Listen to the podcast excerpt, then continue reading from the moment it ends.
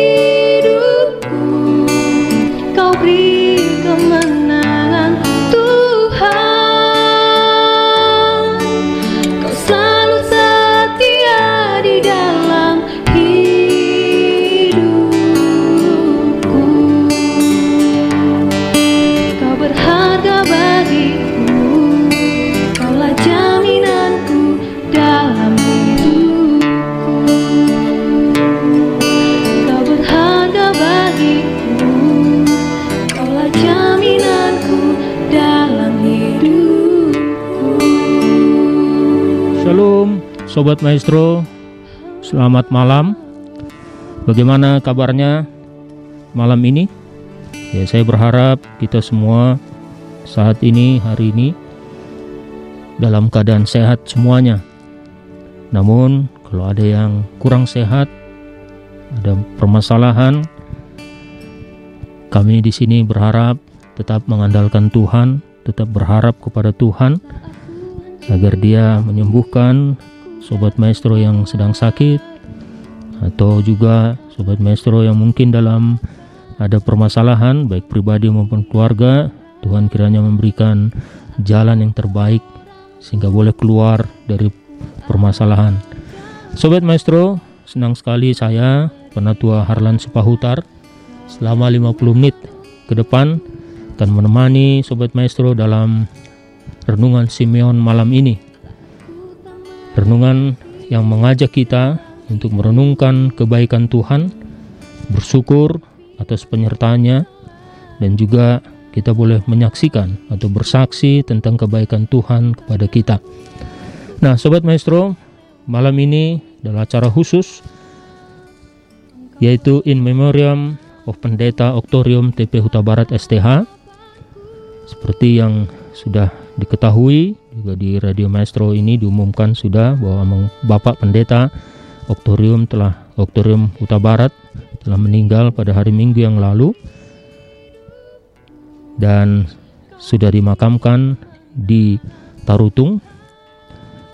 Nah, sobat maestro, terkait dengan itu, maka hari ini eh, kami akan memutar ulang dua renungan yang pernah disampaikan oleh pendeta Oktorium Huta Barat. Nanti kita akan mendengarkan kedua renungan tersebut. Sehingga karena itu sobat maestro kita tidak melayangkan atau menyediakan fasilitas untuk pertanyaan, tetapi untuk permohonan doa saja melalui WA 0813 4165 8319 0813 4165 8319 dan di sana nanti para penatua Edison Silain dan juga penatua Tiur Borusi Hombing akan menantikan uh, eh, WA permohonan doa dari Sobat Maestro. Nah, Sobat Maestro, mari kita bersyukur dan bersaksi atas kebaikan Tuhan. Kita berdoa. Terima kasih Tuhan untuk kesempatan yang baik kami boleh berada di siaran Renungan Simeon ini. Kami mau serahkan siaran ini Tuhan ke dalam tangan penyertaan-Mu. Acara yang sudah kami aturkan juga kami serahkan ke dalam tangan penyertaanmu Tuhan. Kalau mengatur segala sesuatunya agar boleh berjalan dengan baik dan itu boleh berkenan di hatimu Tuhan. Hanya dalam Kristus kami berdoa. Amin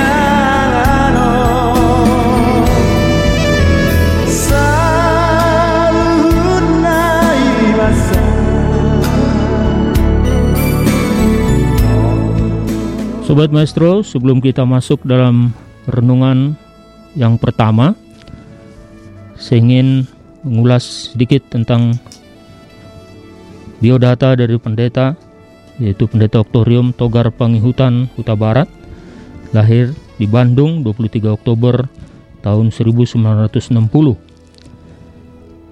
dan meninggal hari Minggu kemarin tanggal 20 Maret 2022 meninggalkan seorang istri seorang pelayan juga yaitu pendeta Roida Buru Stumorang Doktor Ministry anak yang pertama yaitu Yosua Yoko Huta Barat almarhum.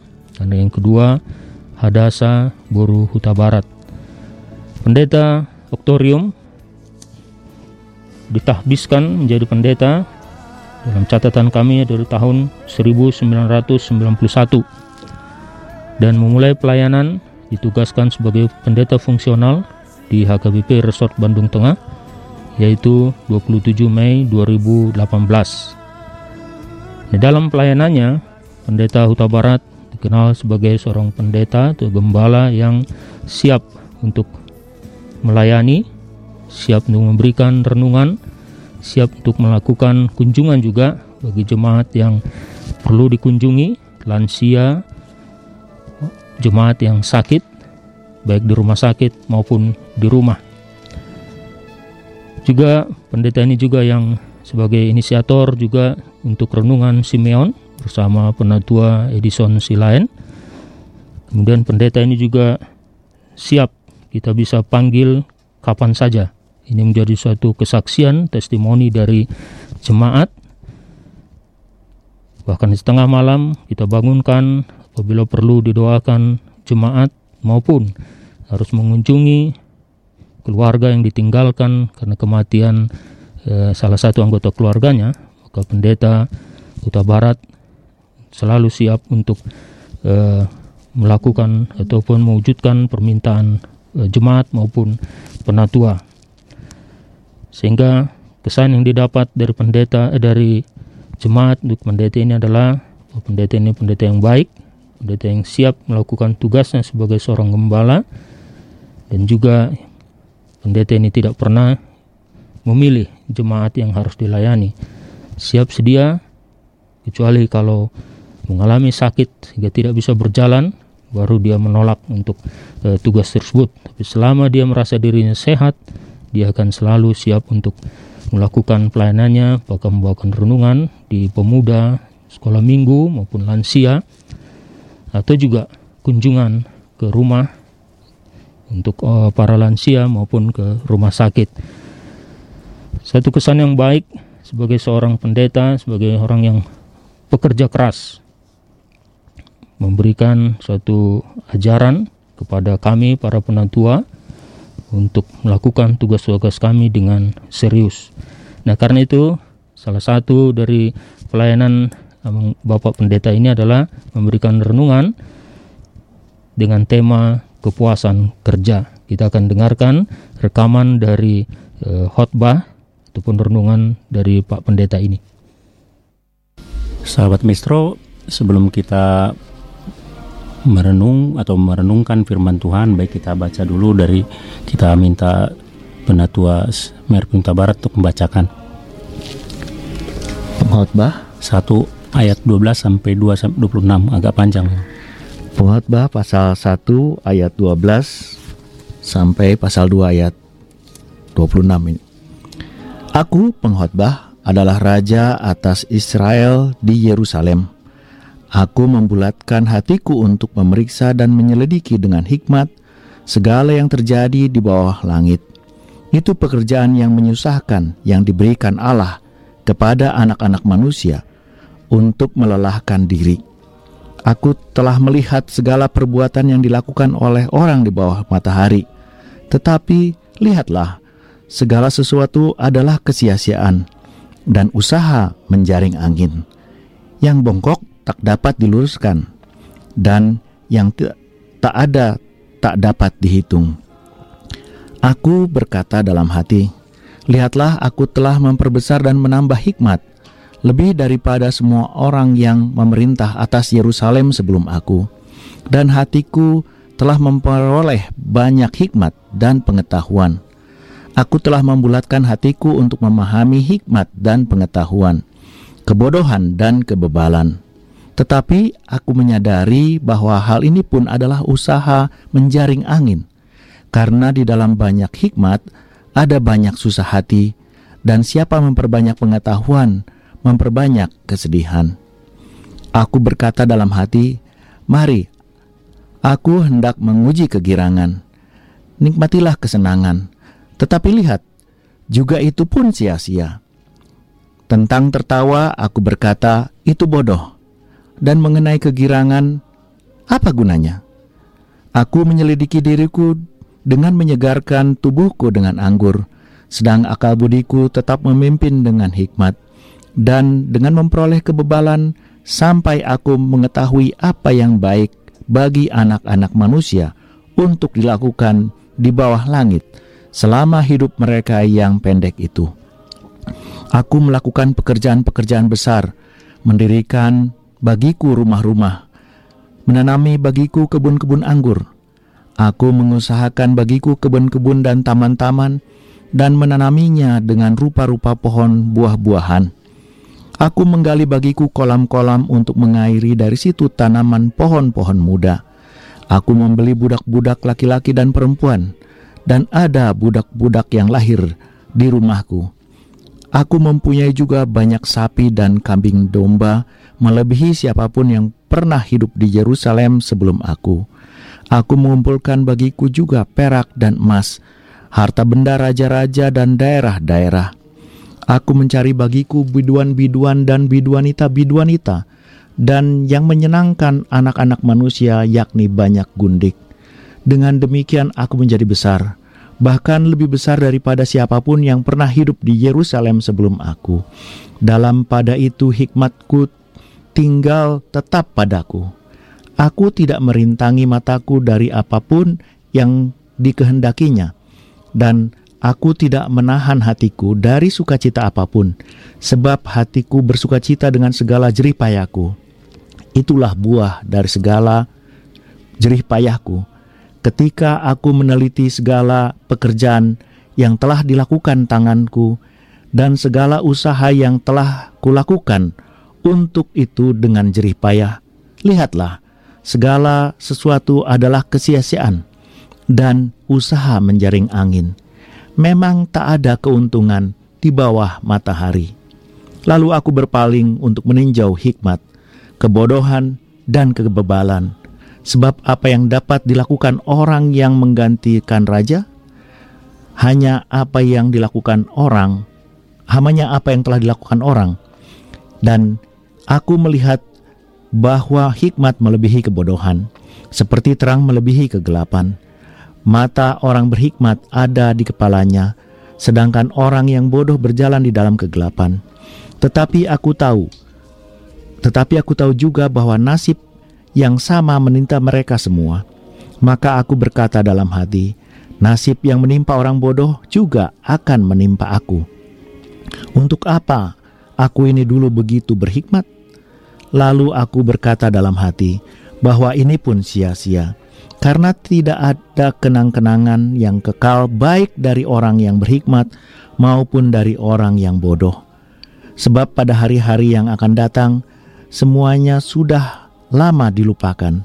Dan ah, betapa hik berhikmat mati juga seperti orang yang yang bodoh.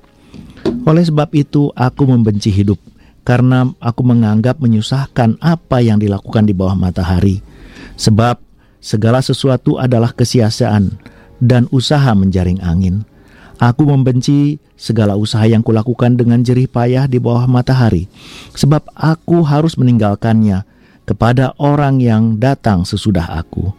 Dan siapakah yang mengetahui apakah orang itu berhikmat atau bodoh? Meskipun demikian, ia akan berkuasa atas segala usaha yang kulakukan di bawah matahari dengan jerih payah dan dengan mempergunakan hikmat. Ini pun sia-sia. Dengan demikian aku mulai putus asa terhadap segala usaha yang kulakukan dengan jerih payah di bawah matahari Sebab kalau ada yang berlelah-lelah dengan hikmat, pengetahuan, dan kecakapan, maka ia harus meninggalkan kebahagiaan bah, ia harus meninggalkan bahagi, bahagiannya kepada orang yang tidak berlelah untuk itu. Ini pun kesia-siaan dan kemalangan yang besar. Apakah faedahnya yang diperoleh manusia dari segala usaha yang dilakukannya dengan jerih payah di bawah matahari dan dari keinginan hatinya?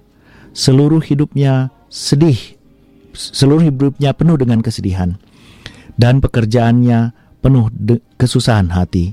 Bahkan pada malam hari hatinya tidak tentram, ini pun sia-sia. Tidak ada yang lebih baik bagi manusia daripada makan dan minum dan bersenang-senang dalam jerih payahnya.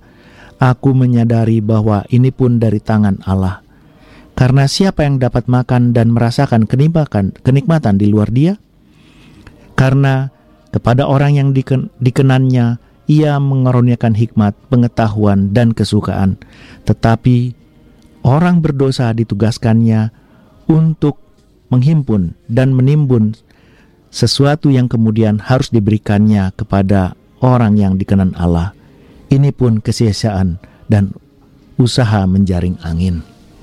Demikian firman Tuhan saudara-saudara, sahabat maestro, dalam kehidupan sehari-hari kita bisa dapat lihat ada dua sikap orang terhadap pekerjaan.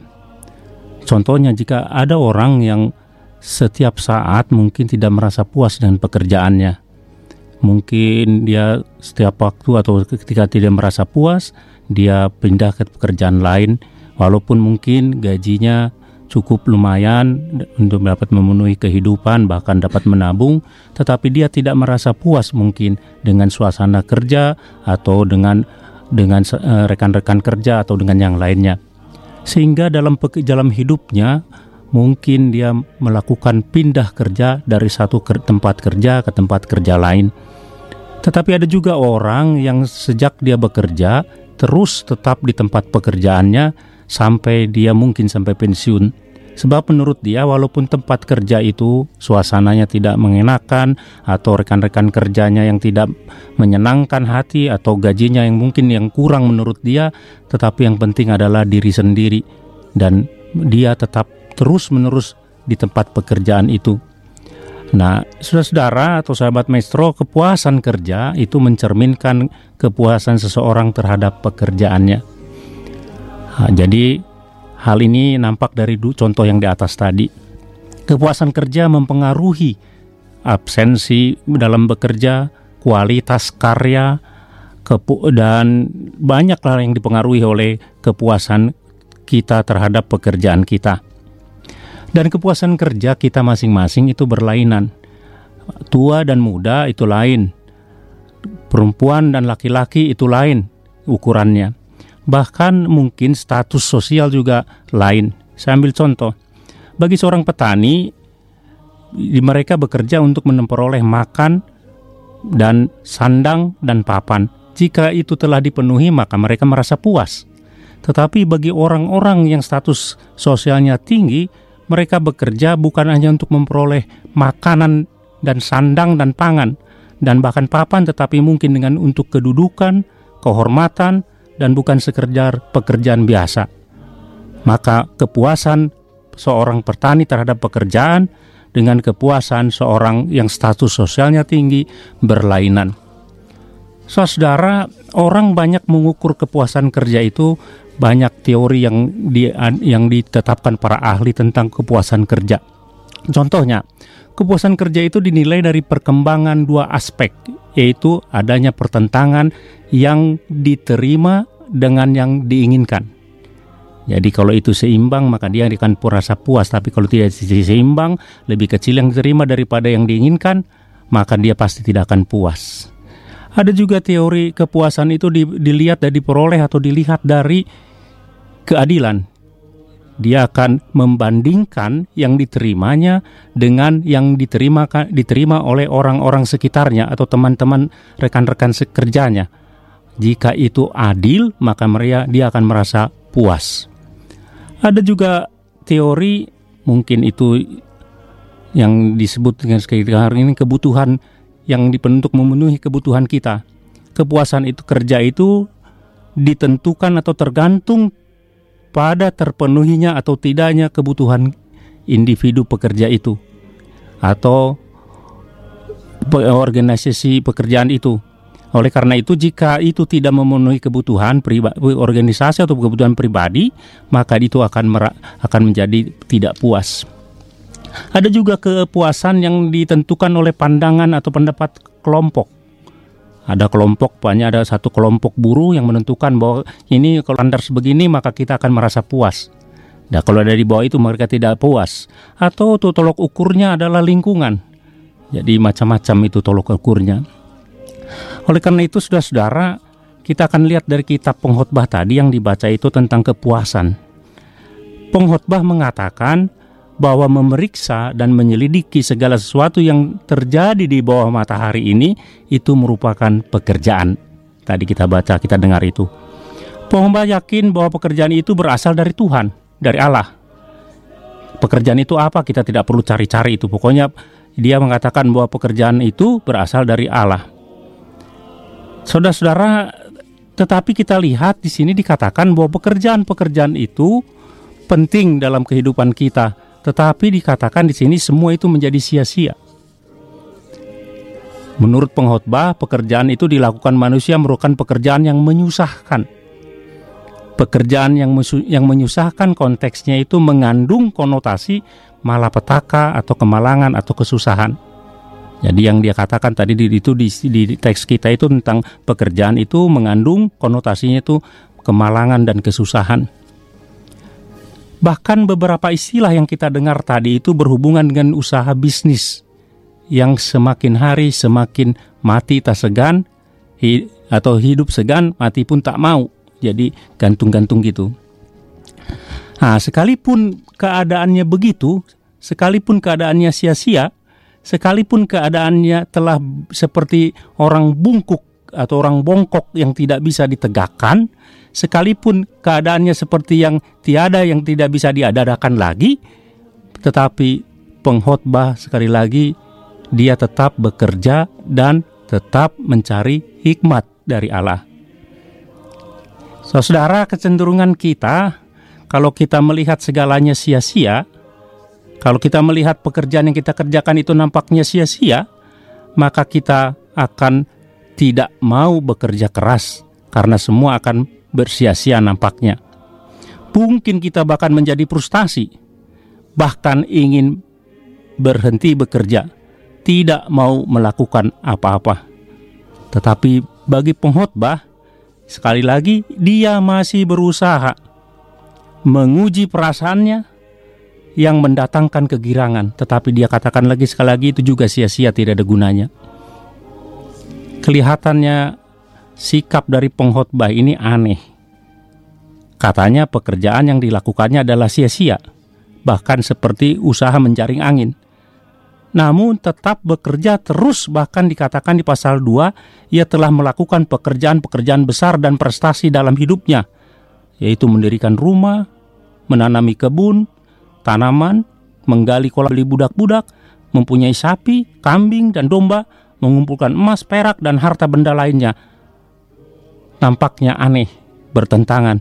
Dia mengatakan sia-sia, tetapi dia bekerja keras dan tetap bekerja mengumpulkan itu semua. Bahkan dia dapat dikatakan menjadi seorang yang besar di Yerusalem. Sekalipun dia mengatakan pekerjaannya adalah usaha yang sia-sia, namun tidak dapat dipungkirkan dipungkiri bahwa ia pun mengalami kepuasan dalam bekerja, dalam kerja. Hatinya bersuka cita karena dapat menikmati hasil jerih payahnya. Apa gunanya kata dia kalau kita bekerja keras dan yang menikmati hasilnya adalah orang lain bukan kita? Kan itu kata dia tadi di teks kita. Karena kita telah meninggal, telah tiada. Oleh karena itu, apa untungnya bila kita memiliki hikmat dan bekerja keras namun ke- keberadaan kita sama dengan orang-orang bebal, orang-orang bodoh? Kedua-duanya tetap mati. Mau orang yang berhikmat, mau orang yang bodoh atau bebal, tetap saja kedua-duanya mati. Itu juga kesia-siaan. Melalui perenungan pengkhotbah mau menamaparkan realita yang ada dalam kehidupan manusia. realita yang nampaknya bertentangan satu sama lain yang dapat membuat kita kecewa dan putus asa seperti yang dialami pengkhotbah di ayat 20 dan ayat 21. Dia merasa kecewa dan putus asa. Bahkan dia katakan kemalangan. Kalau bahasa Ibraninya ra'ah rabah artinya malapetaka besar atau sering di kalau bahasa Indonesia sehari-hari dikatakan sialan betul celaka 13 atau celaka 12 atau 13 nah, di tengah-tengah realita kehidupan yang terlihat jelek negatif dan pesimis sekali lagi pengkhotbah masih bisa melihat ada hal yang positif yang diberikan Tuhan yaitu kesempatan menikmati jerih payah jadi itu pemberian Tuhan. Kesempatan menikmati jerih payah, menikmati kesukacitaan dengan makan, minum, dan bersenang-senang. Menurut pengkhotbah, kepuasan kerja bagi manusia ialah mendapat nikmat dalam jerih payahnya, menikmati hasil jerih payahnya. Oleh karena itu, kesempatan itu perlu disyukuri mengingat hidup manusia sangat singkat. Sekali lagi, maka kita perlu mensyukuri pemberian Tuhan menikmati jerih payah kita. Oleh karena kepuasan kerja menurut pengkhotbah adalah menikmati jerih payah hasil keringat, hasil kerja kita. Meskipun hidup tidak mudah, bahkan dapat membuat kita putus asa dan kecewa, kita harus bertekad seperti pengkhotbah. Jalan terus dan nikmatilah hidup. Karena itulah yang seharusnya dilakukan, bukan bekerja tanpa tujuan, bekerja banting tulang tanpa arti, namun bekerja betul-betul memberi makna dalam hidup bagi diri sendiri maupun bagi orang lain. Pasti tidak akan sia-sia. Nikmatilah, bekerjalah dan nikmatilah hasil jerih payahmu, maka kita akan puas.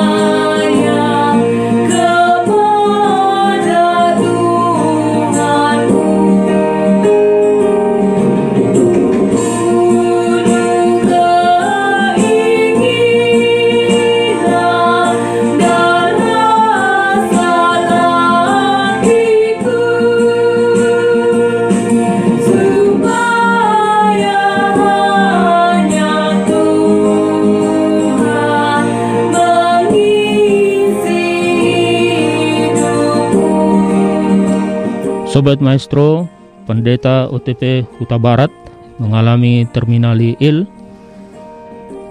yaitu penyakit polisitemia vera sejak tahun 2000 itu satu penyakit keganasan sel darah karena produksi yang berlebih.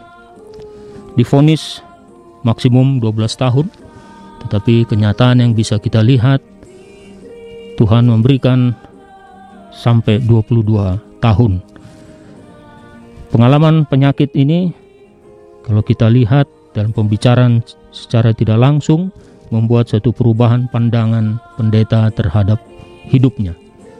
Bahkan dalam suatu ketika, dalam khotbahnya dia mengatakan dia sudah mempersiapkan dirinya untuk meninggal karena penyakit yang dideritanya. Namun kenyataan Tuhan masih memberikan mujizat bagi pendeta Utara Barat sampai mengalami sakit sampai 22 tahun. Dalam satu khotbahnya juga pendeta Huta Barat memberikan suatu pandangan mengingatkan kita bahwa tidak ada yang bisa menghambat kematian manusia. Manusia hanyalah debu di hadapan Tuhan tidak ada artinya apa-apa. Kita sebagai manusia hidup kita sebagai singkat, bukan dalam satu eh, kiasannya diibaratkan tisu toilet. Ya, semakin habis tisunya semakin cepat putaran hidup. Semakin tua manusia, maka putaran waktunya juga semakin hidup. Karena itu, Pendeta Huta Barat mengajak jemaat untuk mensyukuri waktu dan hidup yang diberikan oleh Tuhan bagi kita. Memanfaatkan hidup, memanfaatkan hari-hari yang diberikan, bahkan tubuh, jasmani, kesehatan, apa pun juga yang dianugerahkan Tuhan, mari kita gunakan untuk kemuliaan Tuhan. Kita harus sadar pada pada waktunya kita akan mati. Dan kita akan masuk dalam satu kehidupan kekekalan. Tinggal lagi kita akan memilih apakah di surga atau di neraka. Mari kita mempersiapkan diri untuk dapat hidup di surga dengan percaya kepada Kristus, dengan beriman, dan tetap memperhatikan apa yang diinginkan oleh Tuhan untuk kita lakukan. Kita menghargai waktu yang diberikan Tuhan dan juga memohon pengampunan dosa. Segala hal yang kita lakukan akan berdampak kepada kita setelah kita masuk pada hari kekekalan, masuk surga atau masuk neraka. Itulah sebagian isi dari khotbah pendeta UTP Huta Barat pada 21 November 2021. Itu juga menjadi suatu peringatan buat kita orang yang masih hidup untuk mem, mem, mem, apa, mengambil hikmat dari kematian ataupun meninggalnya Bapak Pendeta OTP Huta Barat. Dia baik hidup maupun mati, dia tetap memberikan suatu khotbah buat kita. Sesuai dengan apa yang diamati oleh jemaat apa yang dihotbahkan oleh pendeta Huta Barat itu juga yang dihidupi. Dan apa yang menjadi kehidupannya itu juga menjadi suatu khotbah. Mungkin ini jadi suatu renungan buat kita yang mengenal pendeta UTP Huta Barat dengan mengingat khotbah-khotbahnya mungkin bisa kita mengambil manfaat untuk kehidupan kita untuk menghargai hari-hari yang masih diberikan Tuhan bagi kita. Sehingga apa yang kita lakukan bisa kita pergunakan untuk kemuliaan Tuhan. Kita akan masuk dalam renungan yang kedua, yaitu sabar berbuahkan pengampunan. Sahabat Maestro, sebelum kita mendengar renungan, baiklah kita akan baca dari bilangan 14, kita persilakan Menatua Harlan Sipautar untuk membacanya. Bilangan 14 ayat 1 sampai yang ke-20. Pemberontakan umat Israel. Lalu segenap umat itu mengeluarkan suara nyaring dan bangsa itu menangis pada malam itu. Bersungut-sungutlah semua orang Israel kepada Musa dan Harun. Dan segenap umat itu berkata kepada mereka, Ah, sekiranya kami mati di tanah Mesir atau di padang gurun ini. Maka apakah Tuhan membawa kami ke negeri ini supaya kami tewas oleh pedang dan istri serta anak-anak kami menjadi tawanan? Bukankah lebih baik kami pulang ke Mesir? Dan mereka berkata seorang kepada yang lain, Baiklah kita mengangkat seorang pemimpin lalu pulang ke Mesir. Tetapi Yosua bin Nun dan Kaleb bin Yefune yang termasuk orang-orang yang telah mengintai negeri itu mengoyakkan pakaiannya dan berkata kepada segenap umat Israel, Negeri yang kami lalui untuk diintai itu adalah luar biasa baiknya. Jika Tuhan berkenan kepada kita, maka Ia akan membawa kita masuk ke negeri itu dan akan memberikannya kepada kita suatu negeri yang berlimpah-limpah susu dan madunya. Hanya janganlah memberontak kepada Tuhan dan janganlah takut kepada bangsa negeri itu, sebab mereka akan kita telan habis. Yang melindungi mereka sudah meninggalkan mereka, sedang Tuhan menyertai kita janganlah takut kepada mereka. Lalu segenap umat itu mengancam hendak melontari kedua orang itu dengan batu. Tetapi tampaklah kemuliaan Tuhan di tengah pertemuan kepada di kemah pertemuan kepada semua orang Israel. Tuhan berfirman kepada Musa, "Berapa lama lagi bangsa ini menista aku, dan berapa lama lagi mereka tidak mau percaya kepadaku, sekalipun sudah ada segala tanda mujizat yang kulakukan di tengah-tengah mereka." Aku akan memukul mereka dengan penyakit sampar dan melenyapkan mereka, tetapi engkau akan kubuat menjadi bangsa yang lebih besar dan lebih kuat daripada mereka. Lalu berkatalah Musa kepada Tuhan, Jikalau hal itu kedengaran kepada orang Mesir, padahal engkau telah menuntun bangsa ini dengan kekuatanmu dari tengah-tengah mereka, mereka akan bercerita kepada penduduk negeri ini, yang telah mendengar bahwa engkau, Tuhan, ada di tengah-tengah bangsa ini, dan bahwa engkau Tuhan menampakkan dirimu kepada mereka dengan berhadapan muka, waktu awanmu berdiri di atas mereka, dan waktu engkau berjalan mendahului mereka di dalam tiang awan pada waktu siang dan di dalam tiang api pada waktu malam. Jadi, jikalau engkau membunuh bangsa ini sampai habis, maka bangsa-bangsa yang mendengar kabar tentang engkau itu naik nanti berkata, oleh karena Tuhan tidak berkuasa membawa bangsa ini masuk ke negeri yang dijanjikannya, dengan bersumpah kepada mereka, maka ia menyembelih mereka di padang gurun. Jadi sekarang, biarlah kiranya kekuatan Tuhan itu nyata kebesarannya, seperti yang kau firmankan. Tuhan itu berpanjangan sabar dan kasih setianya berlimpah-limpah.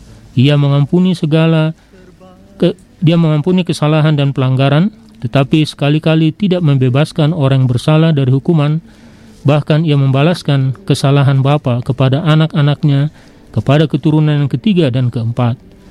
Ampunilah kiranya kesalahan bangsa ini sesuai dengan kebesaran kasih setiamu, seperti engkau telah mengampuni bangsa ini, mulai dari Mesir sampai kemari. Berfirmanlah Tuhan, aku mengampuninya sesuai dengan permintaanmu. Demikian firman Tuhan. Sobat Maestro, dalam kehidupan kita sehari-hari kita lihat bahwa kita tidak mungkin atau ti tidak terhindar dari dosa dan kesalahan yang sering kita buat. Tetapi sekali lagi karena kesabaran Tuhan, pemeliharaan dan perlindungan tetap diberikannya kepada kita. Dengan menghayati kesabaran Tuhan di dalam hidup, membuat kita belajar memiliki karakter sabar. Karakter sabar ditujukan ditunjukkan melalui pengampunan kepada orang lain yang sudah menyakiti kita.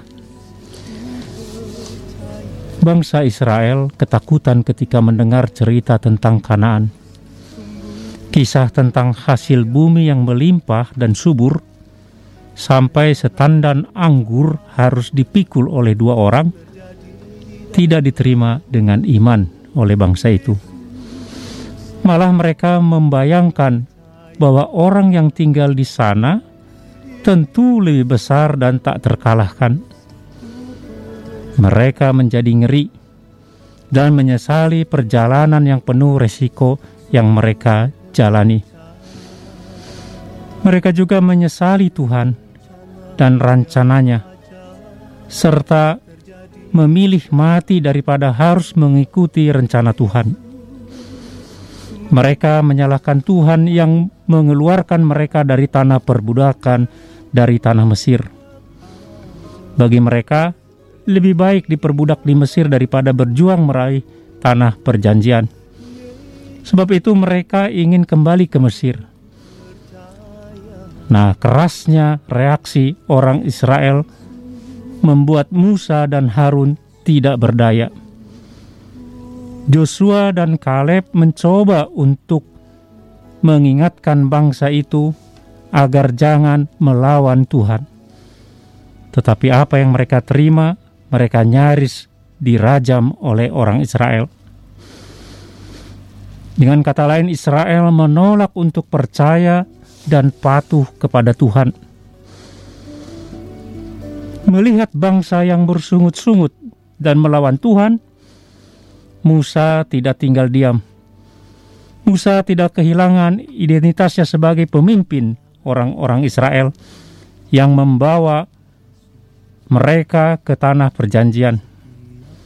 Karena itu ketika bangsa yang dipimpinnya yang melawan Tuhan itu menjadi tanggung jawabnya. Oleh karena itu dia berdoa kepada Tuhan memohon keselamatan dan kesejahteraan bangsa itu. Musa dalam doanya mengajukan tiga aspek. Yang pertama, aspek yang pertama diajukan kepada Tuhan adalah kemuliaan Allah di hadapan bangsa-bangsa. Itu yang pertama diajukan. Yang kedua diajukan adalah apa yang pernah Allah firmankan di Gunung Horeb.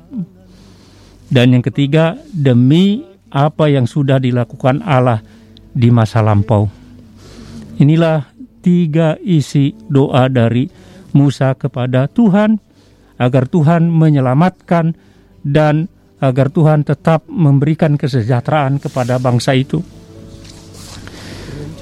Tuhan membuat ketentuan sesuai dengan sifatnya. Ia tidak pernah atau tidak seperti manusia yang bisa berubah-ubah. Ia tidak dipengaruhi oleh bujukan atau permohonan pihak lain. Siapa pun tidak bisa melawan. Musa sama sekali tidak mampu melunakkan hati Tuhan, meskipun dia adalah hamba Tuhan yang dipilih khusus oleh Tuhan. Bahkan dia sangat akrab sehingga dikatakan dalam firman Tuhan atau di dalam kitab Musa sendiri bahwa dia berhadapan muka dengan muka dengan Tuhan dan Tuhan tetap dalam keputusannya walaupun Musa adalah pilihan Tuhan. Bahkan tetapi di dalam kasih dan kebesarannya Tuhan memenuhi permintaan Musa untuk mengampuni bangsa itu. Meskipun bangsa pilihannya berulang kali bersungut-sungut, marah, kecewa, bahkan menyakiti hati Tuhan, Tuhan tetap mengasihi, bersabar terhadap mereka. Kesabaran inilah yang kemudian menghasilkan pengampunan dosa. Sikap bangsa Israel memang mengherankan. Menghadapi musuh yang belum jelas, mereka sudah ketakutan dan berbalik, serta meragukan kebaikan Tuhan, padahal janji Tuhan itu sudah jelas. Seharusnya mereka bersuka cita karena kemakmuran tanah yang Tuhan berikan kepada mereka. Jika saja mereka mau maju dalam iman, niscaya mereka akan melihat mujizat. Itulah manusia. Mudah percaya, namun mudah juga goyah. Meskipun Allah berjanji akan selalu memberi yang terbaik baginya, manusia tetap saja mudah goyang dan bimbang.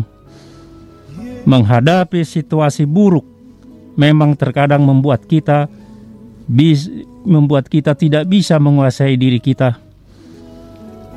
Kita jadi mengeluh dan marah-marah kepada Tuhan yang memperhadapkan kita dengan situasi semacam itu. Padahal dengan begitu kita berdosa karena sesungguhnya Tuhan tidak pernah merancang, merancang yang buruk bagi kita. Memberontak kepada Tuhan dengan tidak mempercayai janji dan pertolongannya itu adalah dosa. Sungut-sungut, keraguan, dan kebimbangan sering kali membawa kita pada sikap yang tidak percaya dan menyalahkan Tuhan. Tetapi syukur kepada Allah, Dia tetap mengasihi kita. Syukur kepada Allah karena kesabaran Tuhan berbuah pengampunan dan anugerah besar bagi kita. Tetapi perlu diingat, sekalipun Allah kita adalah Allah yang Maha Pengasih dan Pemurah, namun kasih dan kemurahannya itu tidak murahan. Semua dibayar dengan harga yang mahal, yaitu pengorbanan anaknya yang tunggal, Yesus Kristus. Oleh karena itu, jangan mempermainkan kebaikan Tuhan dan kesabarannya. Tuhan memberkati. Bapak Surgawi, kami mengucap syukur kasih anugerahmu, firman kudus. kami boleh mengenang hambamu, pendeta yang kami kasihi, pendeta Oto, OTP Huta Barat. Kami boleh mendengar tentang kepuasan kerja dan sabar membuahkan pengampunan. Engkau meletakkan di hati setiap orang percaya kerja itu berasal daripadamu dan engkau juga mengajari kami untuk menikmati hasil kerja kami dalam kerendahan hati. Demikian juga sabar dalam Tuhan dapat menempatkan orang lain yang sekalipun bersalah kepada diri kami, kami bisa mengampuninya. Kami belajar dari teladan yang Allah lakukan kepada kami. Tuhan kami mengucap syukur kasih-Mu banyak pergaulan pengalaman kami dengan pendeta OTP Huta Barat yang sebenarnya dia dalam kondisi terminal ill tetapi dia tidak menunjukkan kelemahan di dalam dirinya itu satu teladan kepada kami para penatua kepada jemaat untuk tidak mengeluh untuk tidak menyerah, tetapi menyerahkan diri kepada Allah dan pemeliharaan Allah. Terima kasih Tuhan di dalam kedukaan kami ketika Engkau memanggil hambamu dari tengah-tengah kami. Kami sungguh terkejut, tetapi kami belajar untuk menyerahkannya kepadamu. Bapa yang Maha Kudus, kami hendak berdoa. Untuk Inang Pendeta Roida Situmorang juga putrinya putri dari Amang Pendeta OTP Huta Barat Hadasa Huta Barat juga saudara-saudaranya Evi Mardiana dan keluarga. Demikian juga adiknya Esther Junior Dahlia Huta Barat Mervin Tangguar Huta Barat, hambamu Tuhan, dia juga seorang penatua di tengah-tengah gerejamu.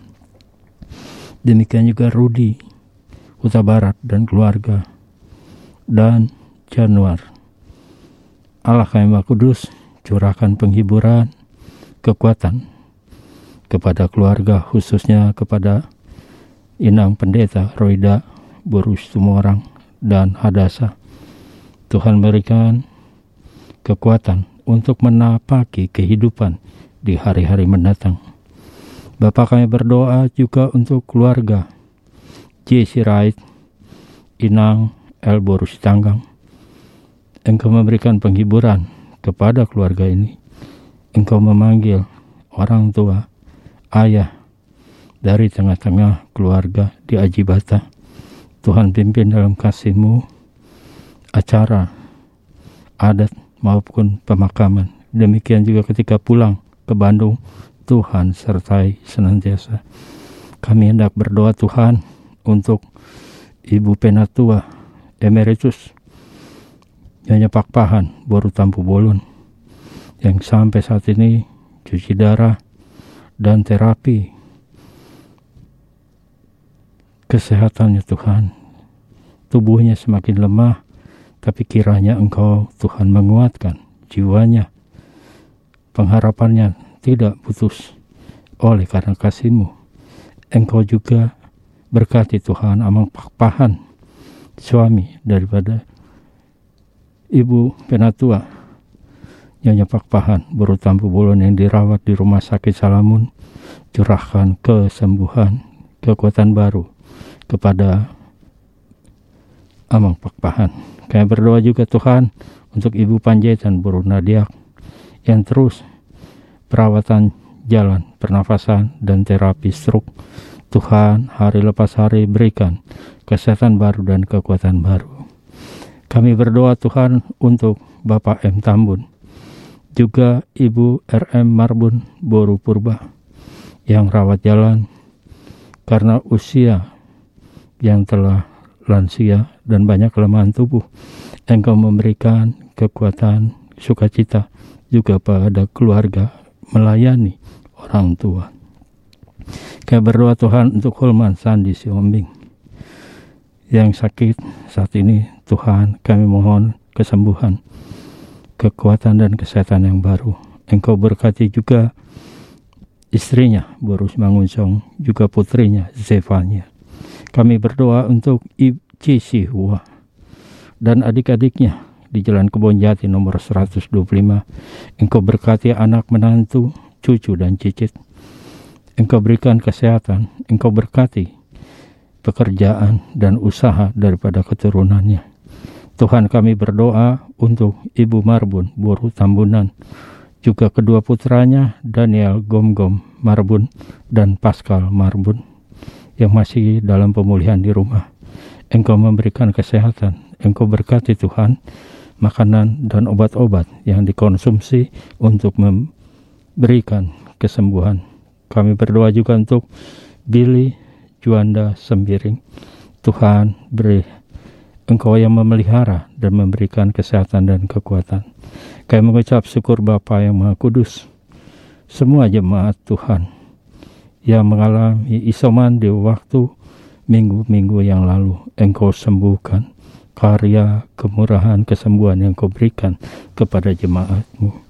Juga kepada semua orang di kota ini, Sobat Maestro, Engkau juga yang memberikan kesembuhan. Kami berdoa Allah yang Maha Kudus, Bapa yang Maha Mulia, kepada janda dan anak yatim ataupun anak piatu, yatim piatu. Engkau Allah yang memelihara kami, memelihara mereka. Engkau curahkan berkat atas kehidupan mereka, sehingga mereka boleh bersuka cita karena kemurahan hatimu memelihara mereka. Bapak yang Maha Kudus kami berdoa untuk Indonesia.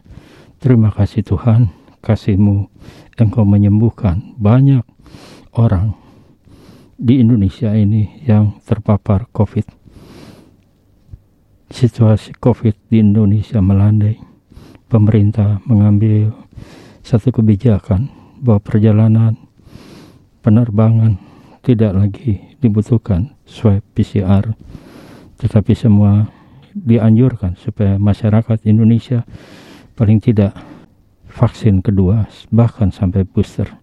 Tuhan berkati semua dari pimpinan kami, presiden di pusat sampai di daerah-daerah dan jabatan-jabatan terbawah untuk bekerja sama membangun membangun ekonomi rakyat untuk kemajuan bangsa.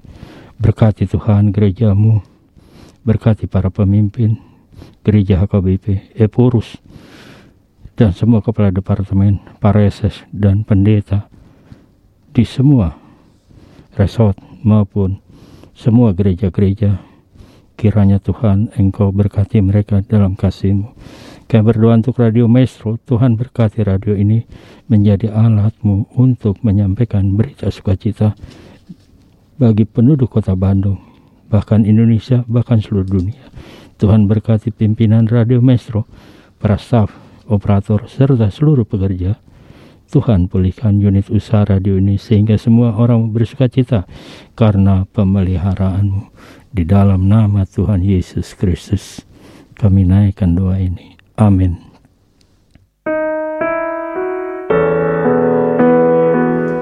Sekarang Tuhan, biarkanlah hambamu ini pergi dalam damai sejahtera sesuai dengan firman-Mu, sebab mataku telah melihat keselamatan yang daripadamu yang telah engkau sediakan di hadapan segala bangsa, yaitu terang yang menjadi penyataan bagi bangsa-bangsa lain dan menjadi kemuliaan bagi umatmu Israel.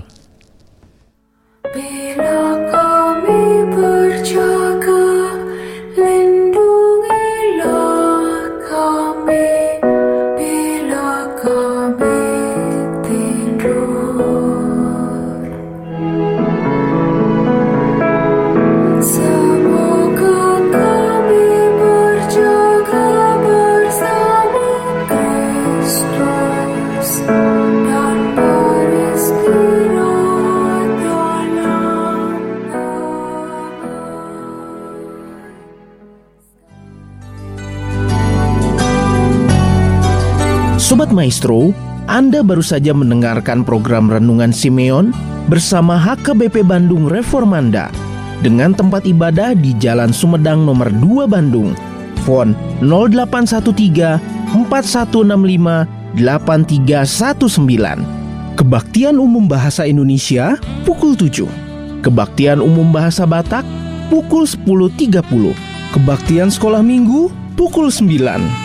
Kebaktian umum dan kebaktian sekolah minggu dilaksanakan onsite dengan protokol kesehatan dan online melalui kanal YouTube dan Facebook @HKBP Bandung Reformanda. Terima kasih atas kebersamaan Anda. Tuhan Yesus memberkati.